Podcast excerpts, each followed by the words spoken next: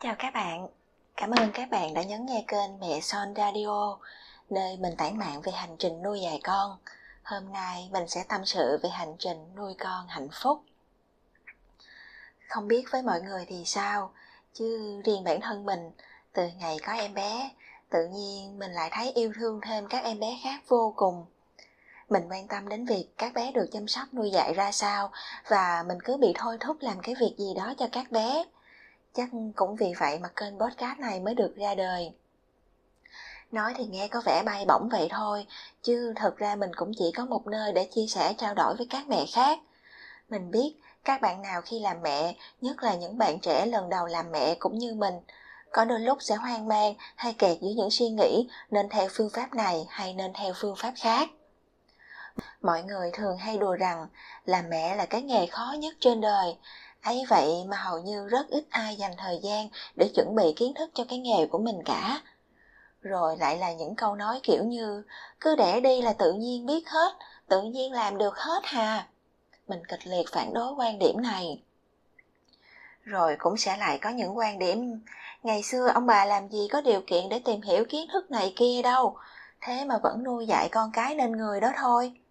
Nhưng thời nào thì chúng ta phải nói ở thời đó, ai cũng cần hướng tới tương lai, chứ sao lại so với ngày xưa được?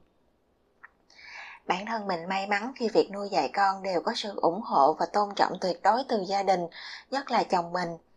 Chồng mình luôn là người cập nhật kiến thức cho vợ, đồng thời đứng phía sau ủng hộ hết mọi quyết định mà mình đưa ra. Nhớ, lúc mình cứ ao ước làm kênh podcast chia sẻ, nhưng lại sợ không ai thèm nghe. Chồng đã động viên vợ là vợ cứ chia sẻ đi, dù chỉ có một người nghe, thì kiến thức cũng đến được với một người. Thật ra mình cũng chỉ cần như vậy thôi, chứ có phải mong nổi tiếng hay gì này kia đâu. Vậy đó, nên là mình cứ làm thôi. Ở chia sẻ đầu tiên này, mình muốn nói về hành trình nuôi dạy con hạnh phúc. Mình nghĩ một phương pháp nuôi dạy con thành công khi phương pháp đó phù hợp với em bé của chúng ta do đó, vợ chồng mình tham khảo rất nhiều tài liệu, đọc qua rất nhiều sách, nhưng chưa bao giờ cố định bản thân ở một phương pháp nào. Mục tiêu cuối cùng nằm ở việc em bé cảm nhận và phát triển ra sao, chứ không phải là ba mẹ chúng tự hào với xã hội như thế nào. Tụi mình chưa bao giờ có suy nghĩ là em bé còn nhỏ xíu thì biết gì, hay là con còn nhỏ thì phải biết nghe lời người lớn không có được cãi lại. Tiêu chí quan trọng nhất để nuôi dạy em bé đối với mình đó chính là tôn trọng bất kể việc gì mình cũng đều nói cho son nhà mình nghe và chia sẻ để son hiểu. Không bao giờ mình áp đặt hay giấu giếm nói dối gì son hết á. Đáp lại, em bé nhà mình luôn hợp tác tốt với ba mẹ trong mọi tình huống. Chắc mọi người sẽ nói, do mình may mắn gặp mà em bé thiên thần thôi. Ừ thì cũng đúng. Nhưng đúng ở đây với mình đó là, em bé nào cũng là em bé thiên thần hết đó các mẹ ơi. Chỉ có ba mẹ như tụi mình là nhìn em bé khác đi thôi à kể cho mọi người nghe một vài câu chuyện của son nhà mình. Nhớ lúc son còn nhỏ, ai cũng nói là phải cho bé bú bình để bé không bám hơi mẹ. Bé son nhà mình thì lại không chịu ti bình, thà đói chứ vẫn không chịu ti bình luôn. Mình nghe lời mọi người nên cũng ráng kiên trì tập cho bé, nhất quyết không cho bé ti mẹ. Được vài ngày, nhìn con khóc lóc vật vả mình xót quá. Mình tự hỏi rằng, bé bám mẹ thì sao? Có sao đâu, em bé nào mà không bám mẹ?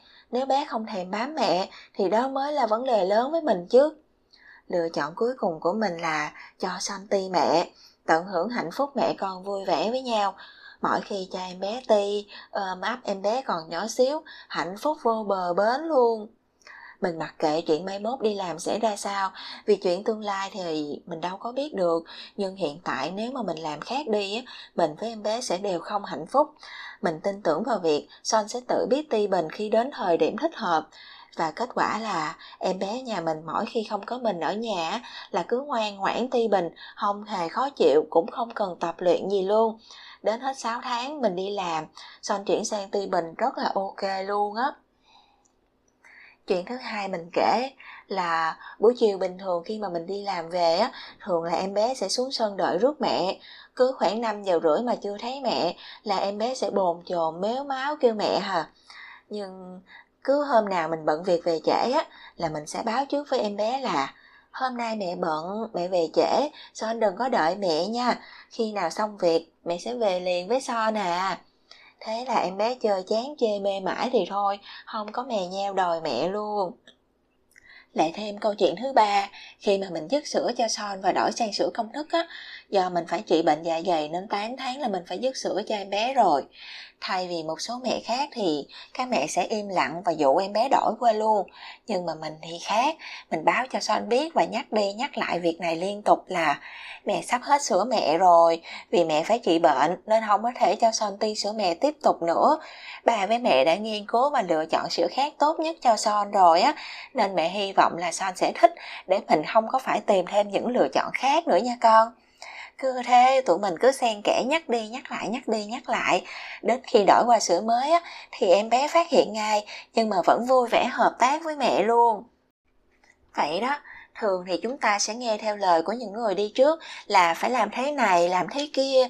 Nếu không làm thì bé sẽ bị như vậy bị như kia. Chứ chúng ta không quan tâm để ý đến ý muốn của em bé xem em bé có thích việc đó không bé có đồng ý làm như vậy không hay là việc đó có thật sự tốt cho em bé không việc áp đặt cho bé, ngoài việc khiến bé không thoải mái, bản thân chúng ta cũng không hề vui vẻ luôn. Suy cho cùng, thành công của chúng ta cho những việc làm đó là cái gì? Ngoài việc trẻ em bị tổn thương và ba mẹ của chúng thì đau lòng mình thấy mọi người hay phàn nàn về việc là em bé rất là quậy phá vẽ lung tung khắp nhà, la hét hoài vẫn không nghe. Hầu như bà mẹ nào cũng than phiền cả. Mình đã tự hỏi, nếu bé không thiết tha quậy phá gì hết, bé không tò mò về thứ gì cả, bé nhất nhất mọi thứ đều nghe lời ba mẹ, thì chẳng phải đó mới là vấn đề mà mọi người nên lo lắng hay sao? Đó mới thật sự là báo động chứ em bé nào cũng cần trải nghiệm để trưởng thành, các bà mẹ thì lại cứ luôn đánh cắp trải nghiệm của con. Vậy thì thật sự người đang cần nhìn nhận lại là các bà mẹ chứ đâu phải là các em bé đâu.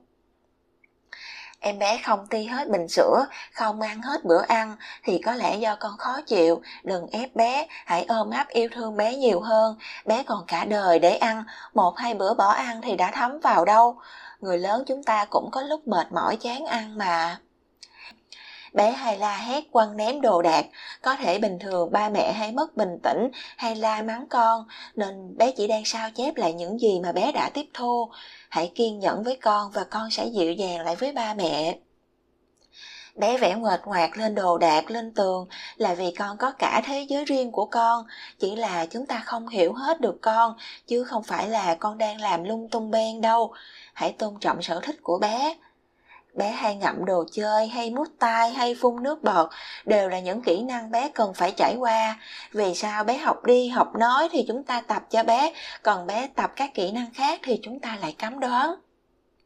Chỉ cần chúng ta thay đổi góc nhìn khác đi thì thế giới tự nhiên cũng thay đổi theo. Vấn đề chính là ở ba mẹ chứ không phải xuất phát từ em bé. Cuối cùng điều mình muốn hỏi các mẹ là mục tiêu của các mẹ khi nuôi dạy bé nhà mình là gì? Các mẹ muốn có một em bé, tay chân, quần áo lúc nào cũng sạch sẽ, thơm tho, không được đụng đến bất cứ thứ gì khác. Các mẹ muốn giữ cho nhà cửa ngăn nắp, gọn gàng, không được bài bừa lung tung. Bé được trải nghiệm hay không được trải nghiệm cũng không quan trọng. Các mẹ muốn em bé của mình theo đúng chuẩn con nhà người ta, chỉ cần con đúng chuẩn của bà hàng xóm là được. Các mẹ muốn em bé là bản sao y hệt của chính mình, xấu tốt gì cũng được miễn giống mình là ok hết các mẹ muốn em bé là một em bé ngoan ngoãn tuyệt đối, nhất nhất mọi thứ đều nghe theo lời mẹ, không dám trái ý, không dám nói lên ý kiến của bản thân. Hay các mẹ muốn một em bé thật sự hạnh phúc, có cá tính riêng, ý thích suy nghĩ và tiếng nói riêng của bản thân. Suy cho cùng, quần áo, giày dép, nhà cửa, bà hàng xóm hay con của chúng ta mới thật sự là quan trọng.